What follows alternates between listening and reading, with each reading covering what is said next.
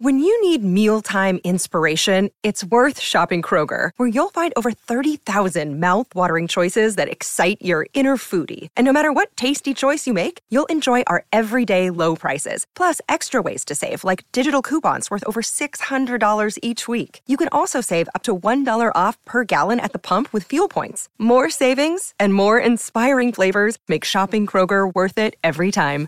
Kroger, fresh for everyone. Fuel restrictions apply. Another day is here, and you're ready for it. What to wear? Check. Breakfast, lunch, and dinner? Check. Planning for what's next and how to save for it? That's where Bank of America can help. For your financial to-dos, Bank of America has experts ready to help get you closer to your goals. Get started at one of our local financial centers or 24-7 in our mobile banking app. Find a location near you at bankofamerica.com slash talk to us. What would you like the power to do? Mobile banking requires downloading the app and is only available for select devices. Message and data rates may apply. Bank of America and a member FDIC. Well, that was a lot of fun. But time to move on to our weekly segment on Wednesdays, the vibe check. Who's going first? Well, it sounded like you guys were teasing earlier that you were on the same page. So why don't Oh, we yes. you go first? Uh, I'll go first. Wait, Should I go? I'll go. I don't care. I know what yours is going to be, and I feel like it's exactly what mine's going to be. So, I don't- you? Okay. based Well, what you said earlier, yes. I don't know. That'd be crazy if we had the same one. Mine is it is hard to win games in the NFL. It is the coach's favorite thing to say after a sloppy game. It's the player's favorite thing to say after a sloppy game. And I think we as Chiefs fans have gotten so desensitized and we just expect every pass to be completed, every third down to be converted, every trip to the red zone to result in a score or a touchdown or field goal, whatever.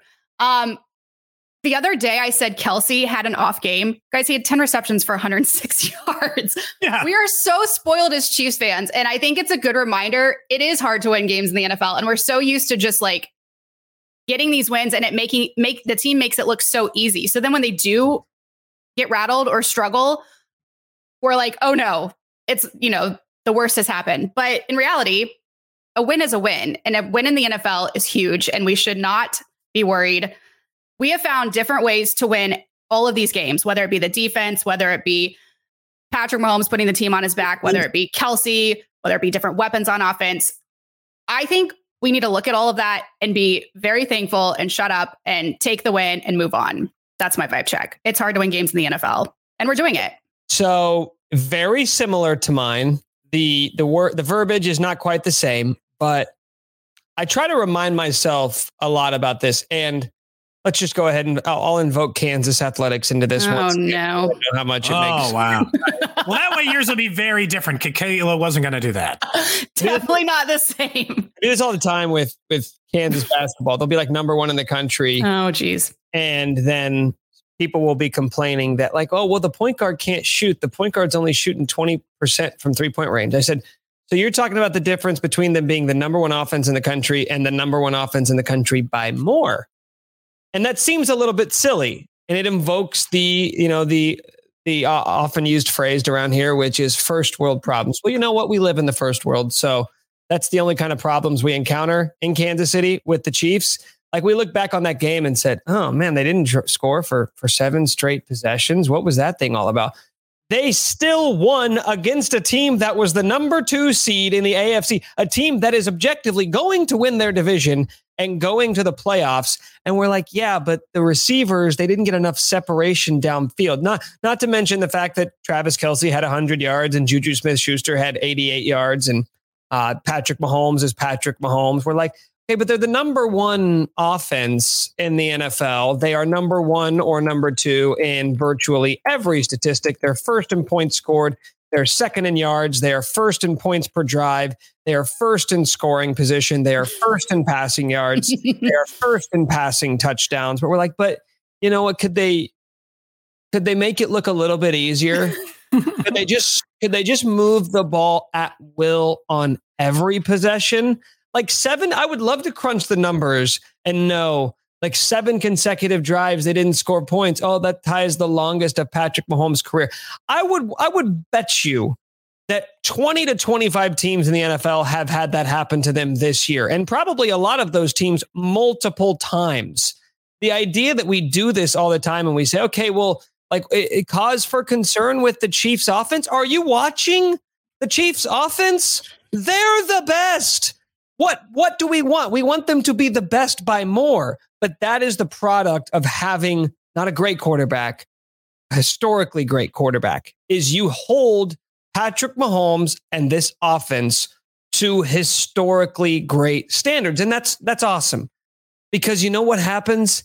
He often passes those historically or meets those historically great standards. You lost Tyreek Hill and your offense is still number one in the NFL. I saw Sheil Kapadia, the or the Ringer, put this out earlier this week. They're the only offense, they're the only team in the NFL to not have a below average EPA game with expected points average, right? Like it's basically war, right? For Cody, it's the equivalent of war yeah. for baseball. How much better would you do in this situation than the average NFL team? They're the only team has not had a below average offensive game, and yet still we open the show with like, and I was even part of that. Like, oh, maybe you know what? I didn't totally love that. It's they're halfway through the season. They've passed every test. First world problems here in Kansas City. In my, summary, we're a bunch of spoiled brats. Yeah, yeah, that's it. My my vibe is 2000s HBO, as in the television. Let's go. So this Sex is the, the reason city. why. So first, Nick, this is where you edit the sound and you put in that like oh sound, right? Remember hitting that sound? Yeah, that's what I'm talking about. you know why? Because when I watch the rest of the NFL, my vibe for the Chiefs is the Chiefs put out so many more banger TV shows than every other damn network combined. I don't care if Netflix hits one. I don't care if Amazon gets one and you're like, I kind of like Jack Ryan. The rest suck and we don't want to watch your bad TV series. But the Chiefs, even if they have a every once in a while show we're like, I don't know if that's a hit. It's just Game of Thrones, White Lotus, Silicon Valley. It doesn't matter, man. It's hits. It's nothing but hits. We want to watch their games so much more than every other NFL team combined. They're they're HBO, man. They put out better product than every other person, and the rest of us are all stuck watching bad NFL games like the Monday night one two days ago. You know what's funny about that is I I listen to uh, periodically NFL podcasts on Mondays because I want to know what people are saying about other teams, especially if the Chiefs are playing at like noon and I didn't get to watch a lot of the other games. It's like an easy way for me to just caught up. So what people are talking about. And then I tune into these podcasts on Monday morning and every single podcast is leading with the Chiefs game. I go, come on. No, I already know what happened in the Chiefs game, but that's just it is that even when you think there are bigger storylines, whether it's what's happening in Dallas, because the Cowboys are always a big deal, you've got two New York teams, massive audiences that would want to hear about that. The Packers, the Bucks, the Rams, these great NFC teams are struggling. You've got a great team in another major market in Philadelphia that's playing great football. But nope. Every Monday morning, it's everyone recapping the Chiefs because they are still the biggest show in town. Yeah, we don't all talk about whatever original uh, Prime show just came out this week, but we all sure as hell talk about any HBO show that has Succession. Yes, they're all Sopranos, great, man. Sex in the City. Love The Wire, Entourage. all great. Cody with those entertainment analogies. I love that. That's always my yeah. vibe. Some sort of random entertainment reference. All right, guys, last but not least today, Odell Beckham Jr. The sweepstakes are about to ramp up. We knew this once the trade deadline cleared that it was Odell watch time. Jay Glazer of Fox Sports said he's healthy, he's ready to go. As it stands, though, the Cowboys are currently the odds on favorite to sign him. Odell did say that when he signs with his next team, he'd like it to be a multi year situation. Are we still hopeful the Chiefs will get him? Yes or no? Yes, I still want him for what it's worth. And last year's odds on favorite at this time wasn't the Rams. Remember, we were all surprised when it was the Rams. We're like, wait, whoa, whoa, whoa, back up. Is the Rams? Them? They signed him? So whatever the odds say right now, they're just guessing at whatever Odell's brain is thinking. And that's harder to know because right now he hasn't given an indication because he said he likes everybody. Mm-hmm. He mm. says, he's like, he goes to every city, he goes on every podcast, and he's like, they're all great. That all seems nice. I think I'd like to play for any of them. But I, I'm fully on board of still wanting Odell. Aren't you guys? Which, by the way, that is the yes. perfect way to play it if you're Odell Beckham Jr. Don't play favorites. Make the team, even if you have a favorite, don't let them know that they're the Appease favorite. everyone. Drive that price up. Um, but yes, I can definitely see him in a Cowboys uniform. Unfortunately, I hope that doesn't happen. But of Jones, course, I'd love to have him on the Chiefs.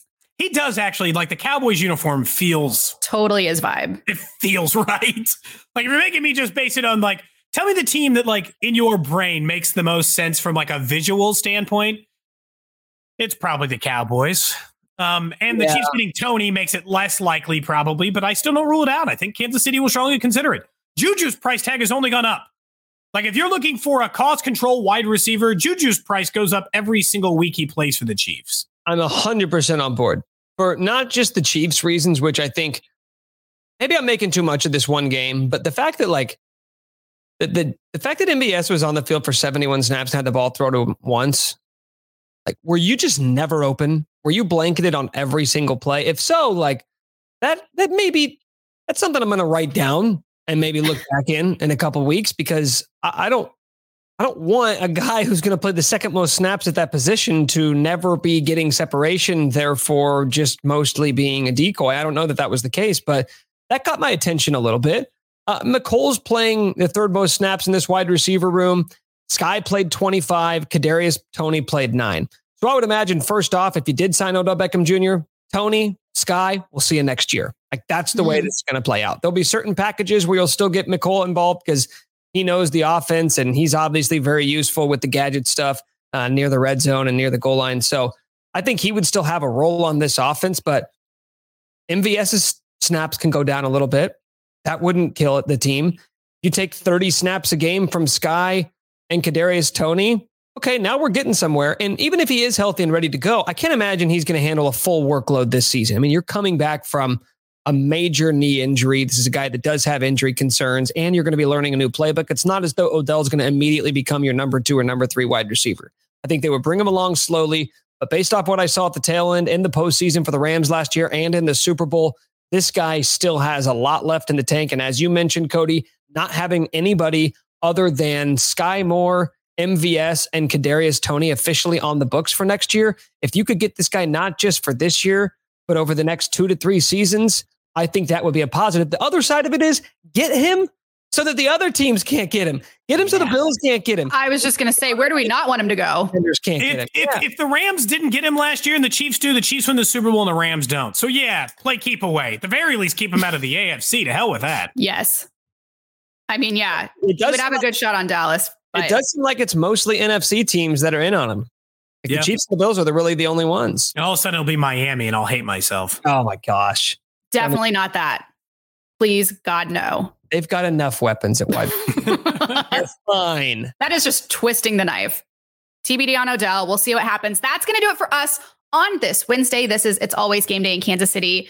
Friendly reminder to like, like, subscribe, rate, and review wherever you get your podcast. That is Nick Schwerdt. He is Cody Tapp. I am Kayla Canarum, and we will be back with you all on Friday. Have a good one.